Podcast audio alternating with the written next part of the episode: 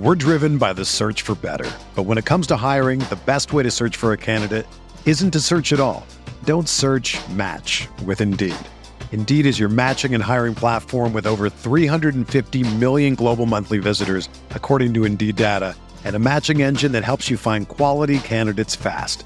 Ditch the busy work. Use Indeed for scheduling, screening, and messaging so you can connect with candidates faster. Leveraging over 140 million qualifications and preferences every day, Indeed's matching engine is constantly learning from your preferences, so the more you use Indeed, the better it gets. Join more than 3.5 million businesses worldwide that use Indeed to hire great talent fast. And listeners of this show will get a $75 sponsored job credit to get your jobs more visibility at Indeed.com slash BlueWire. Just go to Indeed.com slash BlueWire right now and support our show by saying that you heard about Indeed on this podcast. That's Indeed.com slash BlueWire. Terms and conditions apply. Need to hire? You need Indeed. This episode of BuzzBeat was recorded within the Locker Room app post game after the Lakers game. We had conversations on the game, on Jalen McDaniels, on the injuries piling up across the league, as well as the play in tournament. All that up next. Blue Wire. With the third pick in the 2020 NBA Draft, the Charlotte Hornets select LaMelo Ball from Chino Hills, California. TJ. Oh,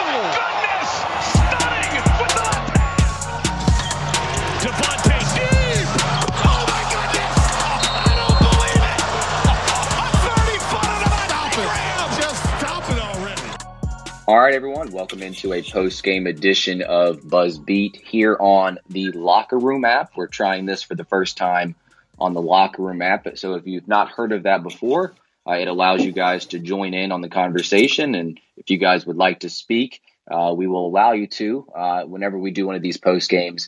Charlotte just lost 101 93 to the Lakers. The Hornets were on a four and two road trip, uh, and they've lost back to back games at home against Atlanta and now against the Lakers. Uh, a lot of injuries in this game, guys, with LeBron being out, Anthony Davis being out since the middle of February for Charlotte. We've got PJ Washington recently been out, Rozier, Ball, Hayward, Monk. Uh, this injury thing just seems like it's a league wide problem and has been an issue all season uh, for all of these players. Do you guys think it has anything to do with the sped up nature of this season, or you know, is it just a collection of, of freak injuries here?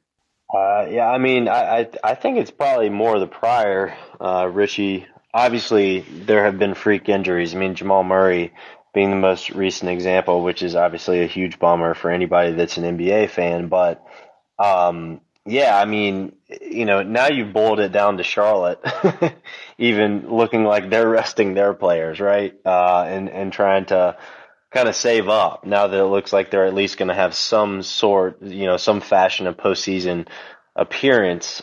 So yeah, I, I mean, I think it's hard to turn your head to the fact that these teams were forced back into action quicker, and now we're kind of seeing uh, the manifestation of them saying, "Okay, our players are wearing down, and we have some."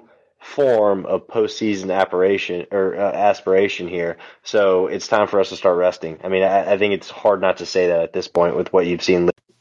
Yeah, and I think that like to just piggyback off that, it's tough because you know whether or not the sort of like can, condensed and, and really like uh, compressed schedule is resulting in these injuries or not. I mean, it seems likely as a non medical expert, but it gets even worse because like there's just no break. Like that you're playing four games every week. You know what I mean? And so when you have a couple of guys out at the same time, man, it's just like there's nowhere to hide. Uh, you know, you just like there's nowhere to go. You've got there's no place for you to take a break. Like you just there, there also breaks in the rearview mirror, and you just have to keep going ahead and playing all of these games without your main guys. And so it's yeah, it's just I don't know. It's tough. It's it's like frustrating. I know a lot of teams are going through it. I don't think it's a surprise that like if you look up and see the two best records in the league in the Western Conference, Utah and Phoenix, like those are the two teams that have, you know, knock on wood, have, have had probably the best luck with injuries so far this season. Um, and, and so it's probably one of the reasons why they are also have done so well as regular season uh, winning machines this year. So uh, frustrating, and certainly for Charlotte just to have so many playmakers out at the same time. It's just like, yeah, it's brutal. Yeah, and, there's not a lot of room for error on this roster. Uh, when you start missing some of your key players, you're having to deal with the Martin twins. You're having to deal with Biyombo. You're having to deal with Nate Darling, uh, who got in in the fourth quarter of this game. But uh, it seems like for the most part, I kind of would agree with Spencer there, and just in terms of just the rush schedule that they've had here, and you just see some of these star players like Curry and and Embiid and Durant going down for quote unquote extended period of time. SGA has been out for a while, and he'll be out for the rest of the season. So I know this app allows for those uh, of you guys in this room to comment, ask questions. I want to give a shout out to uh, Nick, who's in the room right now. So if you ever would like to speak and uh, speak up, we would definitely love for you to uh, to hear from you guys. So uh, that's great. First off, can you guys tell me why this game started at eight and not seven? Like I, I thought this was like a nationally televised game when I saw when I saw it was eight o'clock game. Uh, I, is that like a LeBron thing? I, I, I genuinely, I'm not sure. Um, but yeah, you would like eight o'clock on a Tuesday night is usually like a like a nationally televised thing, right? You know, at least that's Right. that's the usual time slot. So Maybe it's just a Um, Lakers thing. Maybe it's just like, hey, it's the Lakers, so it's West Coast. yeah, There's no like we got to give them time to get to the bar and have happy hour first before they have to start watching the game. So like you know, Yeah. Lakers, Lake, Lakers forever. Hey, did Nicholas act, ask to speak? By the way, Let, Yeah, us let him get in here. Yeah. All right. Hold on. Give me give me one sec, Nick. We're taking our, our maiden voyage here, but uh, yeah. Nick, Yeah. welcome into the chat, Hey, man. man, Hornet, Hornets Beard Guy here on Twitter. That's on Twitter at Hornets Beard Guy, on Instagram at Hornets Beard Guy. Um, so I got into the locker room kind of um, kind of late. Uh, Brian, you were talking about you know how we're missing sixty one percent of our offense right now, um, and we're just due to the compressed season. You know, this late in the season, especially, we're we're plagued with injuries. So I just kind of want to get your your all thoughts on this uh, the play-in tournament. Uh, I know uh, Mark Cuban has been outspoken about it, uh, so I just want to kind of get your guys' thoughts on uh, the play-in tournament uh, coming up in May. I mean, just in terms of Season's already like shortened, and then you know you can you throw in the the play-in tournament for these guys that are maybe a seven seed or eight seed gotcha. to play in. I mean, what what do you think that that adds, uh, uh, so to speak, insult to injury? Uh, what do you guys think about Yeah. that? I, I guess they probably weren't thinking about maybe extending the season and, and seeing how that compiles with the injuries that have been going on. It's probably was it probably didn't even cross their mind. Uh, they probably thought it worked so well the first go around. It created some excitement, created some buzz uh, for that play-in tournament down in Orlando the first go around, and they just thought it would be a good idea again. So yeah, I haven't really thought too much about it. Uh, and now that Hornets are kind of dropping in the Eastern Conference, they're they're going to be looking like they're going to be in the play-in tournament. So for Hornets fans, it, it might be great to see them uh, get in. But you know, I don't really have any strong thoughts one way or the other, Nicholas. Yeah, I I think um like strictly from like an in, like in a vacuum from an entertainment standpoint, it's great. It's why you know it's why we like the one game play in uh, that was sort of like a, a I don't know like an in between setting uh, between what we have now. Um, and why people liked it last season, and why the play-in tournament was passed unanimously ahead of this season, was because it seems like a good idea. It's like a good idea to get some more TV nationally televised games, get more teams either into the playoffs or you know a pseudo playoff scenario. But um, I mean, clearly, like they the the league on everyone involved in it threw a lot of caution to the wind when putting this season together. Like you know, COVID, injuries, playing this many games. And the back half of the schedule is just a mess.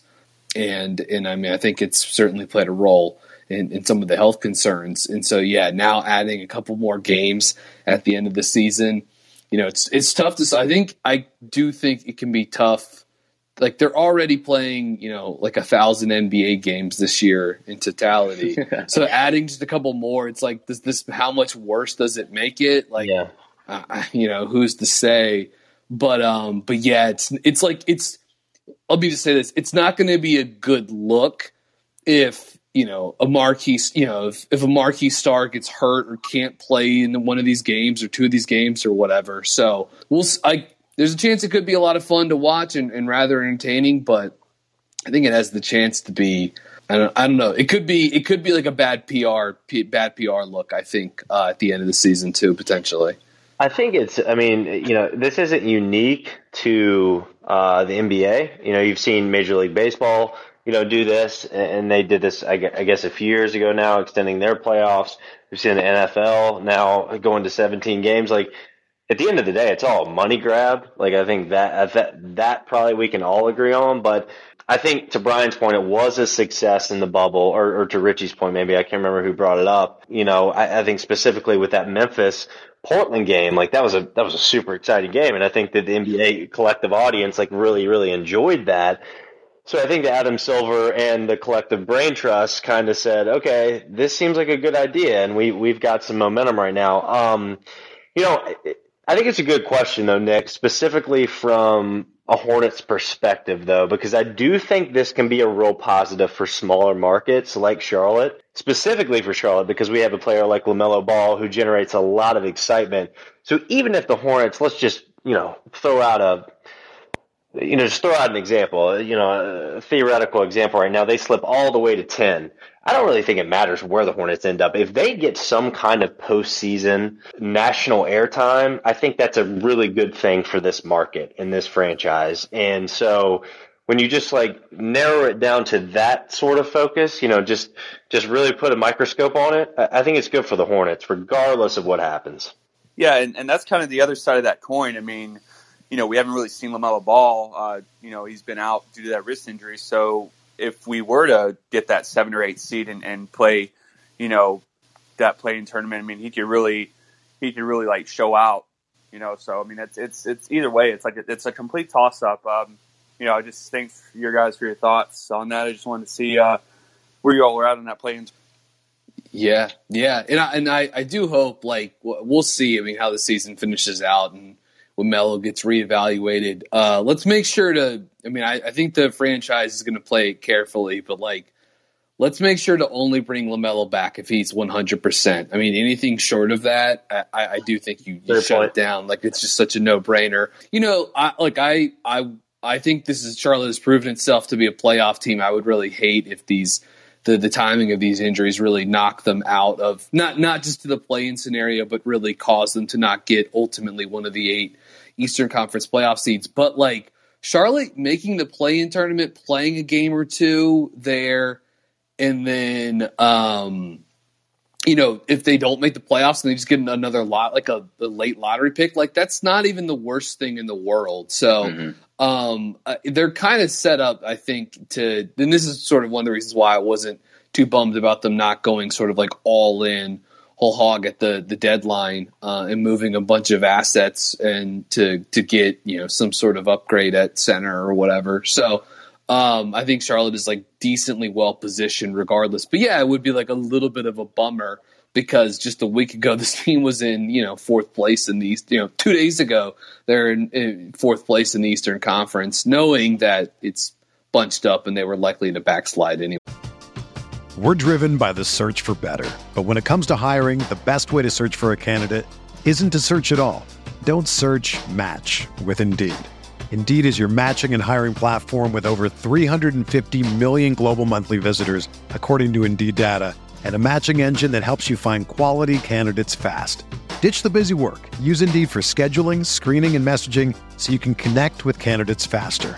Leveraging over 140 million qualifications and preferences every day, Indeed's matching engine is constantly learning from your preferences, so the more you use Indeed, the better it gets.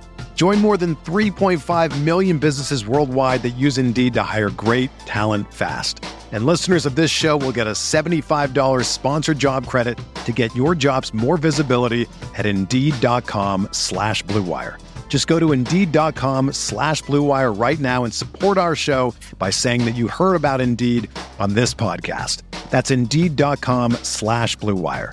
Terms and conditions apply. Need to hire? You need Indeed. Boys.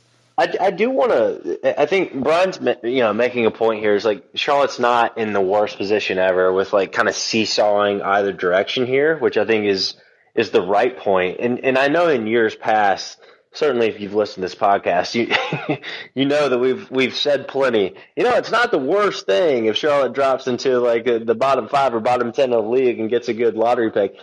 I actually don't think I feel quite as much that way this year. Uh, and most of that has to do with Miles Bridges and Malik Monk. You, you, know, the way Monk was playing, you know, before the injury, I was really thinking, okay, wow, he's he's legitimately a restricted free agent this summer. It's actually here. We got to make a decision. Miles Bridges has obviously had uh, a much improved season. We've finally seen that step forward in a lot of different ways that we've talked about for years. And I think PJ Washington's the other one. I mean, I know it's only his second year here, but you know, there, there's three guys right there that I think most Hornets fans would consider uh, uh, um, future core members of this franchise. And I do think that whether it be seven, eight, nine, or 10, you know, make fun of those play-in games all you want, but but those are meaningful games the way that regular season games are not meaningful. Yeah, and and and I and I do think it. Uh, uh, you know, I know that the national media, the larger audience, likes to make fun of that kind of stuff. I do think it matters for the development and the psyche of those kind of guys. And I think if you're a Hornets fan, in my opinion, again, I don't think it matters what seed you are. I think though that experience really does matter for the future future of this franchise. Specifically, if LaMelo is there as well. But I agree with Brian. He's not 100. percent You don't bring him back. Yeah, and and look, they could still get two of those. You know, they could get a game or two of play, even if they didn't. You know, make ultimately make the playoffs. They could still get a game or two uh, the play in, and like there's value to that. And for whatever it's worth, like we'll have plenty of time to talk about this once the season is over with. But like it, hell, even if Charlotte ends up in the 16 to 20 range, I actually really like some of the guys um, that are still available at the draft in that range. But we'll talk about, we'll cross that bridge. Uh, uh, we'll cross that Miles Bridges uh, when we get to it. Uh, we're not quite and, there and for yet. crying out loud, put Miles Bridges in the dunk contest already. Yeah, well, we had Jeez, it. Uh, was it last? Was it when the All Star tournament was in Charlotte? In Charlotte, yeah. Yeah. It's actually my profile picture here on uh, on locker room. It's it's him Yeah. wearing the Larry Johnson gold tooth in oh the uh, man, in the dunk contest that he uh, really did not show out for, but cool. Yeah, yeah. I'm I'm actually wearing a gold tooth right now and a band aid underneath my left eye in honor of McDaniels and Bridges. So perfect, yeah. perfect, Yeah. perfect. And uh, But I'm sure you got I- the Baron Davis the- headband the- on, you know, for his birthday and everything. yes, yes, I got it all down There pat. you go. Um, but I was just reading Mark Cuban's comments about the play in, and I just feel like that's hindsight, right? Like I feel like a lot of this is hindsight, looking back on it, and, and like like I said, I, I don't think they were envisioning all these injuries starting to pile up, and uh, and if you look where the Dallas Mavericks are located in the Western Conference, they're in the seventh seed, so that would place them in the play-in tournament. So it's very convenient for Mark Cuban to come out Yeah. and, and make that statement there. Yeah, I Richie, Richie, I was half expecting Nate Oats from Alabama to come out and uh, and like accuse Mark Cuban of saying that only because uh, he was in the seven, only because he was in the seventh seed. Sort of a little joke as to what he did with Coach K uh, early in the college basketball season. And I, I think there's probably something to be said, like you guys were mentioning. You know, elim- getting eliminated from the playoffs is going to happen with this team in the first round. But you know, may- maybe making the play-in tournament as the seven seed or the eight seed and getting a couple wins under their belt, or just being competitive, it might feel better than going in as the five or six seed and getting swept.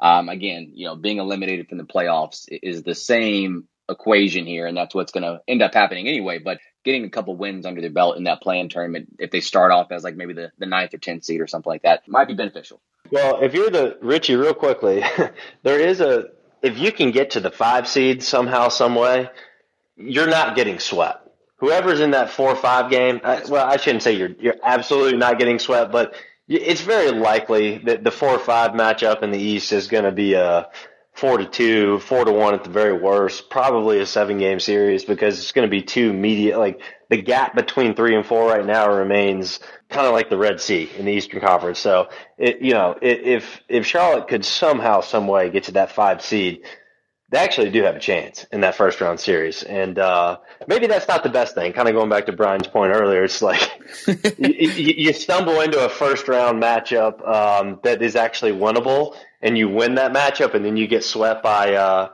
um, the number one seed, you know, by Brooklyn in the second round. You're like, but we're so close. It's like, no, you're actually really not close.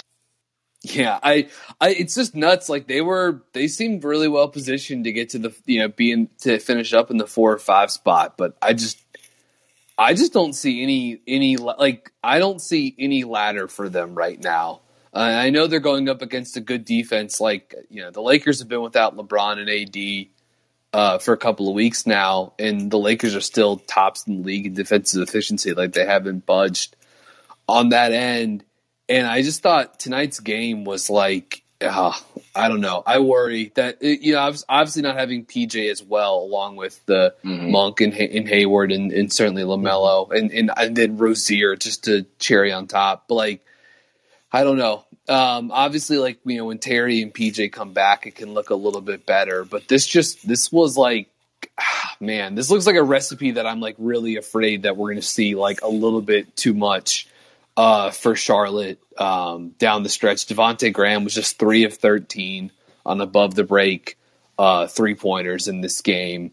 Um, I, I, enjoyed Miles Bridges getting some play making possessions. That's been a thing all season, but he's getting more of them this year. And just I don't know that those didn't really quite hit home tonight. Um, a couple little bit of success, including one where he got Dennis Schroeder on a switch. He crossed over and then had a really mm-hmm. nice little like two hand touch pass to Biz for a dunk. But some turnovers on that stuff. I guess he had a, a pretty nice like sort of like pull up three over Kuzma late on an after timeout set. But it was a step back too. It was. Well, also Biz just tripped Kuzma on his screen or his like roll to the rim, or maybe it was Zeller, whomever it was. They like knocked over Kuzma, which is why uh, was why Miles was so open. So uh, speaking of centers, Brian, sorry, real quick, like yeah. this was the game just to do like a little like short term revisionist history. This is this was the game where I was like, I I, I really cannot believe the Hornets didn't do anything to shore up the center position, either through the buyout market uh, well, you know, going back further, the trade deadline, which was probably less expected, but buyout market, there were certainly opportunities there, and they did absolutely nothing. And if there's one of Bismack Biyombo, Cody Zeller, or PJ Washington missing from this rotation, it is absolute. It's just shambles. Like it's terrible. Like, and this was good tonight, by the way. Cody was not good, but like, it's just they needed so. I don't understand I, I just don't get it. I don't get why there was not enough foresight to see one more capable guy in the middle, whether or not he can shoot threes, doesn't even really matter. Just one more body to throw into the rotation. Is it worth our time? Well, is is it becomes very confusing to me, and I think tonight was kind of example one A, really. And, and, honestly, too, like I don't, you can. The draft wasn't that long ago, right? Like it, the the draft was the middle of November. It was November eighteenth, I believe.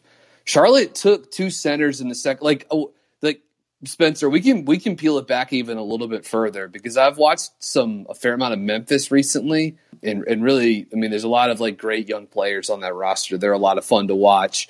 But uh, man, Xavier Tillman just keeps giving them good minutes as like a, a, a big off the bench. And I was earlier today watching them play the tape of them playing Minnesota the other week, and him just like standing up Karl-Anthony Towns in the post, and you're like the Hornets drafted a center before this guy. They traded a second round pick, a future second, to get back into the second round to draft another center. I mean, I, I, obviously after Tillman was off the board uh, with Nick Richards, but like they they had chances to like use assets that were already like belong to the organization to like address the front court depth. And they drafted a project in Vernon Carey Jr. and they drafted a guy that Nick Richards, who like as of this point is just like I mean, maybe he'll get eventually become an NBA player, but like he's got a ways to go. I don't know. I've not been very encouraged with that so far. Just like seeing Xavier Tillman with Memphis this season for me has personally been like kind of salt in the wounds because just like there was at pick 32, there was a rotation yep. center, a starter center that can play some four. He was right there and they just completely whiffed And I don't even like I, like I've to an extent I've like maybe even kind of come around on the Carey pick as like a development thing. Like I, I think some of the stuff he did with the swarm this year was was like semi encouraging, but like man, it, it's just it it was a it was a big miss, and it's like it continues to be like I I'm surprised that they didn't do anything at the deadline to an extent. I'm surprised that the buyout market they didn't do anything. I'm like a little less surprised because they would have had to reconfigure the roster some after the Wanamaker acquisition. But but yeah, even then at the draft, like that was again that wasn't that long ago. That was you know four months Yeah. ago. For the most part, yeah, I think our reaction in the moment was probably the right one.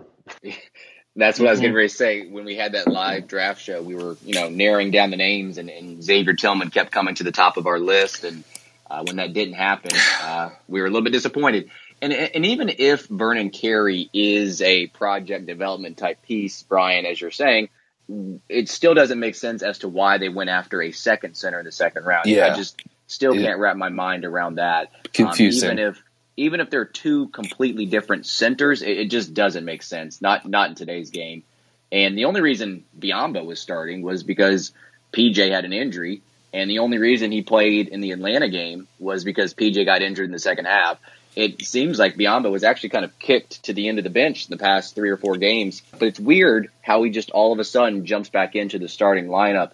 And to Spencer's point, I, I thought he played well tonight uh, on the boards, keeping possessions alive, on the offensive rebounding. Um, he was actually very good at catching passes tonight. He was he was active as possible as he could be out on the perimeter, uh, defending. He even caught this one pass uh, from Devonte in transition. I believe it was in the first quarter, and just had a couple nice plays, subtle plays from the dunker spot as well. But that's not something that you're going to see on a nightly basis from from Biz. But it's just a been a strange season with this center rotation, and we've talked about it on multiple episodes uh, of Buzz Beat here. One other player that kind of I want to talk about is Jalen McDaniels. Recently, I I know that his impact in this game was probably uh, more so in the first half than it was in the second half.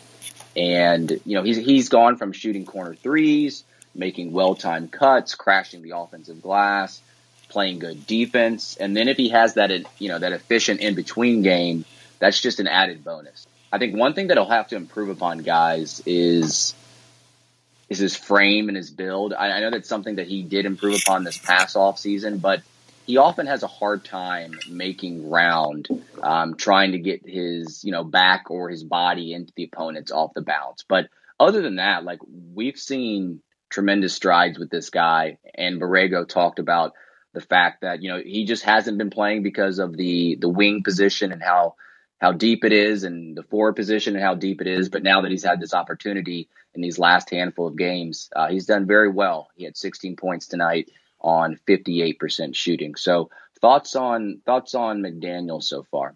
Yeah, I mean, I, I really think we've seen some serious development from McDaniels um, in these few games. He started to get serious playing time. I mean, we've seen the corner three uh, proficiency, uh, and that's been something that we've seen in spurts in the past from him. Um, you know, but I think McDaniels at, at this point in his career, it's pretty obvious. Just like off the bounce, he's playing with more confidence. There's a play tonight, and, and I tweeted it out where uh, it, it was like semi transition. He had the ball. He realized that he had Drummond matched up on him. He pulled Drummond out to the corner, um, and and then just took him to the rack and, and hit a little floater with the right hand, which I thought like that's not something Jalen McDaniels would have tried uh, last season, um, or really in, in any minutes that I've watched him play in the past um, uh, for Charlotte. So I think that the Hornets have they've got a shot here to to have found something with McDaniels. Um, even though I, I know we've probably said that, said that for a few seasons now. I mean, I really think that his time in Greensboro, his time in the in, in the um, in the G League bubble this year, and, and you know in his spots here with Charlotte so far this season, like he's shooting the ball well, he's showing a little bit of playmaking chops, like like fourth, fifth, you know, sixth option off the bench playmaking chops um, off the bounce. Like I, I think I'm seeing some things I haven't seen before, so I, I do think that there's a shot that that Charlotte found something with him. The other thing I would mention about McDaniels is that him as the point of the attack defender at the top of the arc, um, more so when Charlotte was full strength and McDaniel, well, full strength. uh, with with air quotes there. When Charlotte was using him in the last like three or four games before tonight, and they just employed the full G League roster, um, he was a really really good top of the arc point of attack defender in this zone scheme Borrego likes to run, where he can just swallow up almost anything that tries to come in between the lane lines in terms of penetration. And and I thought that was that was something Charlotte just didn't have on the roster at all anywhere else. And and it's something that stuck out to me really quickly when he started to get that playing time, you know, around a week ago, maybe a little over that. So but uh, look, again, I, I think there's a chance for McDaniels to stick.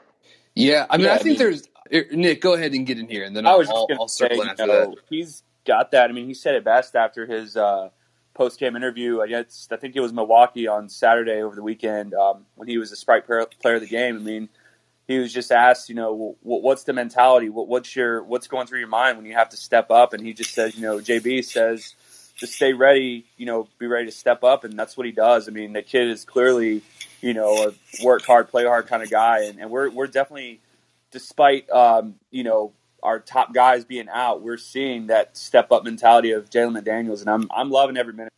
Yeah, I, look, I I've thought they had a player in McDaniels um, after even after last season, and I was sort of surprised that early on this season, uh, the Martin twins were consistently getting. I mean, it the the lack of Monk playing time earlier this year was more concerning for me, but uh, I was sort of like perplexed as to what was going on with McDaniels as well too. I mean, he has such a great frame. Richie you said he's probably got to get a little bit stronger, but man, you know, basketball, you know, body that's really built to play basketball.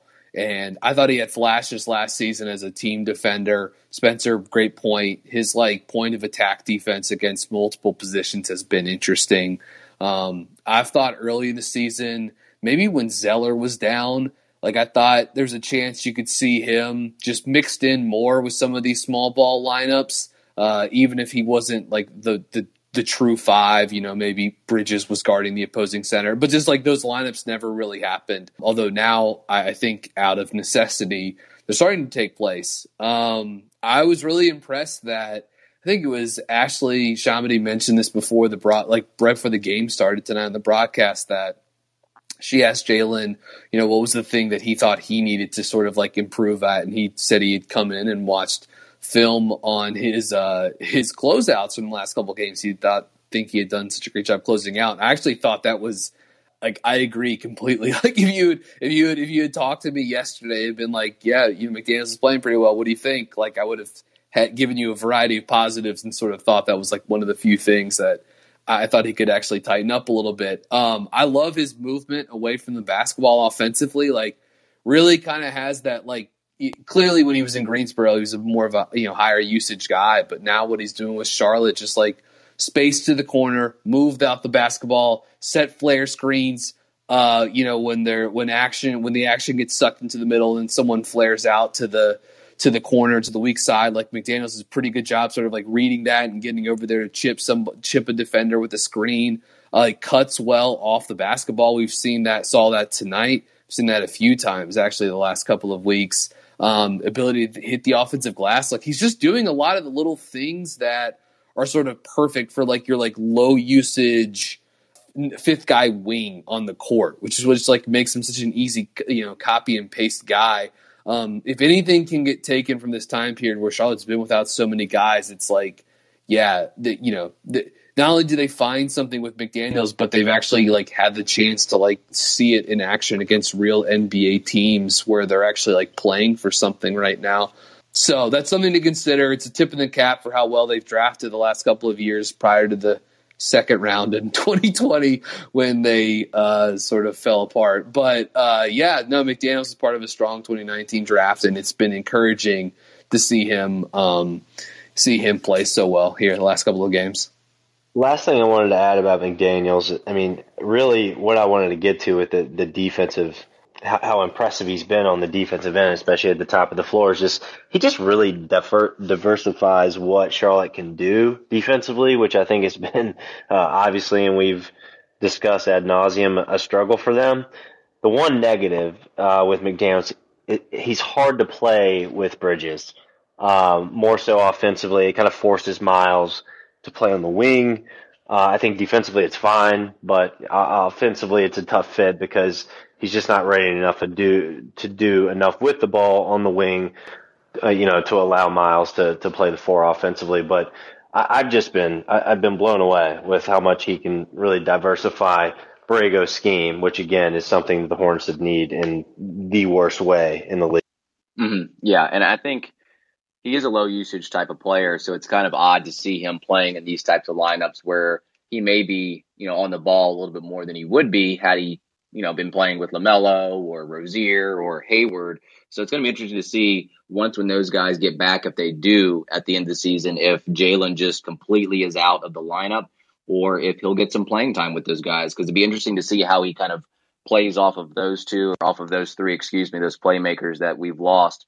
Another thing too, like the, the Martin twins. The last thing I want to mention uh, when it comes to players, like those those two. Is, And speaking of strength, they need to get stronger with the ball in their hands. It feels like like three or four times tonight they tried to drive the ball in between two different players, and they just lost it so easily. I know that Caleb made some threes late, you know, in the second half, back to back threes in the third quarter, kept the game close in the fourth quarter, but. uh in terms of offering something, I know that they're not the greatest offensive players, but man, they've got to get stronger with the ball.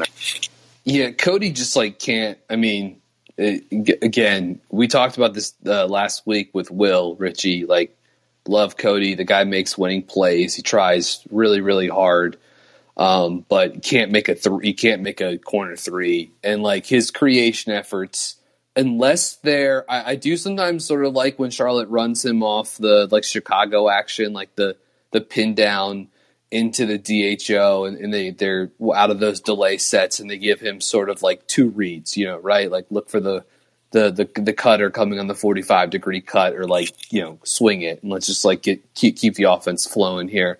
Um, but like any other sort of like, you know, more creative freedom, open court playmaking with Cody Martin, unless it's like just pure transition, like there it's it's it's leading to trouble right now for Charlotte. That's normally not an issue because like normally there'd be like five guys more likely to handle the ball with him over him and just like all of those guys happen to be out of the rock like uh, happen to be out at the same time right now which continues to get back to the problem Charlotte's had the last couple of weeks without Hayward, Monk, and um, LaMelo, and then certainly Rozier tonight too.